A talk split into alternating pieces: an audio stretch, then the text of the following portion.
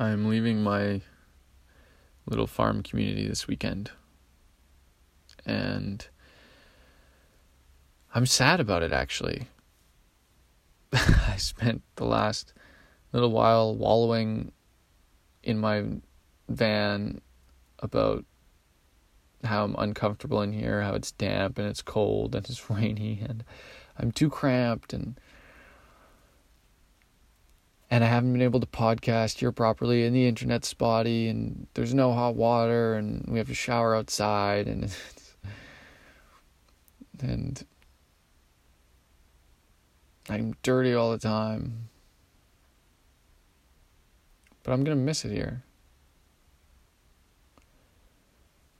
I actually really grew to love this place. And I won't be gone forever. I'll come back and visit and maybe I'll even come back and live here again. But yeah, I'm really I'm gonna miss it more than I thought I would. And at the beginning of the month when I first got here, I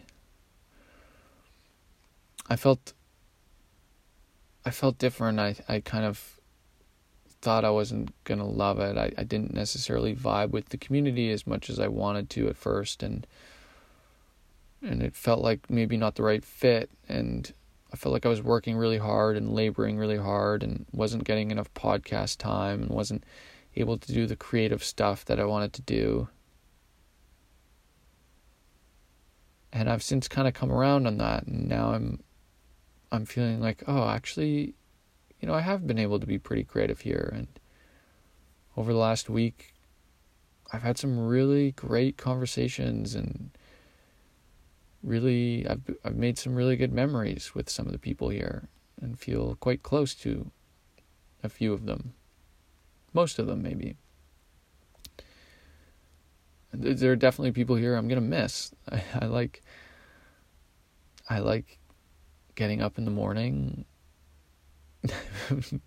putting my clothes on, lying horizontal in my bed in my van and stumbling out at seven in the morning to a crispy, cold, dark mountain landscape where the ground is wet, my clothes are wet, and I'm freezing and my hands hurt. And I go down and I get breakfast, and then we do our little meditation circle and make a plan for the day and off go to work and then eat lunch together and I'm going to miss those things. I'm going to miss eating together in the kitchen. A shared community kitchen is one of the most beautiful things, actually. Having a space to be in with others on kind of this recurring basis, to know that every time I step into this kitchen, I'm stepping into a community space, a space that's shared, a space that we all create together. We create meals together here. We cook together a lot. And like it's a space of giving, it's a space of sharing, a space of fun, it's a space of like nourishment, obviously. Like the community kitchen is just oh, it's so good. Today tonight we put on music and we were all clean we cooked together and then cleaned together and we were dancing together and there's probably like seven of us in this tiny little shipping container as we all made meals in the dark with our headlamps and a big flashlight. And it was spectacular. It was a fun, wacky dance party. So I'm going to miss those moments. The the really warm comfortable moments where everything just feels right all at the same time. And yeah, it's hard living in community at times. People can be annoying. You don't get as much privacy as you'd like and and it can be messy and in a place like this you have to be outside almost all the time and you have to enjoy nature, but I'm going to miss those collision points where all of a sudden everyone collides in the kitchen or the or the greenhouse and and you just have this beautiful social interaction this social nebula that comes and goes and I'll miss those moments. And I'll miss being a part of this like bigger vision project of building something building something for the future that I can physically feel like using my hands to to chop wood, cut down trees, build showers, garden, pick beans.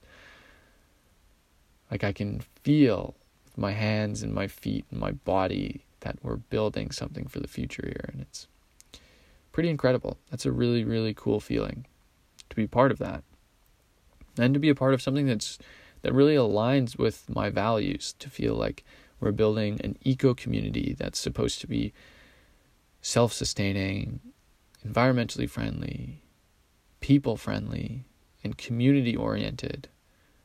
Doesn't have a top down leadership structure. It's supposed to be shared, it's supposed to be owned by a group and loved by a group. And all of that aligns with me, and it was fun to be a part of that for a short time. oh, so I hope I can remember. I hope I can remember these feelings right now of being grateful for this place, grateful for the people here, grateful for how hosp- how how much hospitality I was shown and how welcoming it felt to arrive here and be a part of this lovely community for the short little while that I was.